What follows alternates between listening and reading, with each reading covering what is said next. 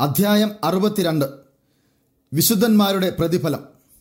ഓരോ വിശുദ്ധനും കൊടുക്കേണ്ടതിന് അവനവന്റെ പേരെഴുതിയിട്ടുള്ള മഹത്വ കിരീടങ്ങളുമായി വളരെയധികം ദൂതന്മാർ പട്ടണത്തിൽ നിന്നും വരുന്നത് ഞാൻ കണ്ടു.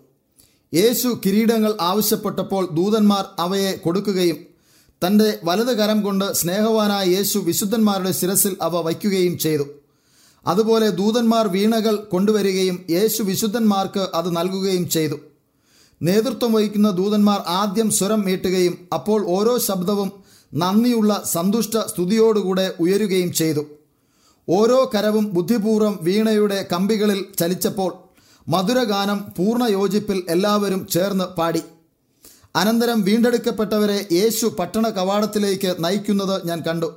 തിളങ്ങുന്ന വിജയഗിരി പിടിച്ചിരിക്കുന്ന ഗേറ്റിൽ പിടിച്ച് പുറകോട്ട് തുറന്നുകൊണ്ട് സത്യം അനുസരിച്ചവരെല്ലാം അകത്തേക്ക് പ്രവേശിക്കുവാൻ യേശു ക്ഷണിച്ചു.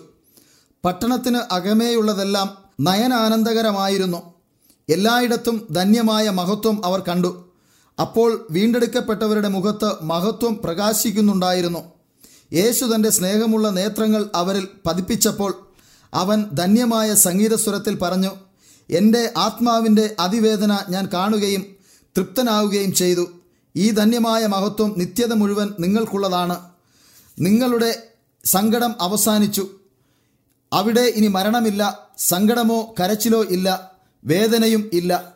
വീണ്ടെടുക്കപ്പെട്ടവർ തല കുനിക്കുകയും അവരുടെ കിരീടങ്ങൾ യേശുവിന്റെ കാൽക്കൽ ഇടുകയും യേശുവിന്റെ മനോഹര കരങ്ങൾ അവരെ എഴുന്നേൽപ്പിക്കുകയും അവർ തങ്ങളുടെ സ്വർണ വീണകൾ സ്പർശിക്കുകയും സ്വർഗം മുഴുവനും കുഞ്ഞാടിന്റെ പാട്ടുകളാൽ നിറയുകയും ചെയ്യും. അനന്തരം ഞാൻ കണ്ടത് യേശു തന്റെ ജനത്തെ ജീവവൃക്ഷത്തിങ്കിലേക്ക് നയിക്കുന്നതാണ്. വീണ്ടും മനുഷ്യ കർണങ്ങളിൽ കേട്ടിട്ടുള്ള ഏത് തരംഗം സംഗീതത്തെക്കാളും ഏറ്റവും മനോഹര ശബ്ദം പറയുന്നത് കേട്ടു. ഈ വൃക്ഷത്തിന്റെ ഇലകൾ ജാതികളുടെ രോഗോപശാന്തിക്ക് ഉതകുന്നതാണ്.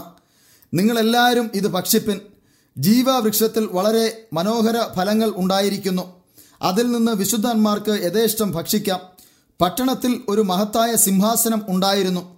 അതിൽ നിന്നും ജീവജലനദി പുറപ്പെട്ടു. അത് നിർമ്മല പളുങ്കുപോലെ ഉള്ളതായിരുന്നു. നദിയുടെ ഇരു കരകളിലും ജീവവൃക്ഷവും നദീതീരങ്ങളിൽ ഭക്ഷ്യയോഗ്യമായ ഫലങ്ങളുള്ള മറ്റു വൃക്ഷങ്ങളും ഉണ്ടായിരുന്നു.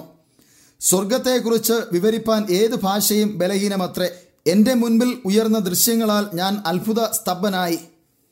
പ്രതീക്ഷയ്ക്കപ്പുറമായ ശോഭയും ശ്രേഷ്ഠ മഹത്വവും എന്നെ ആവേശഭരിതനാക്കി.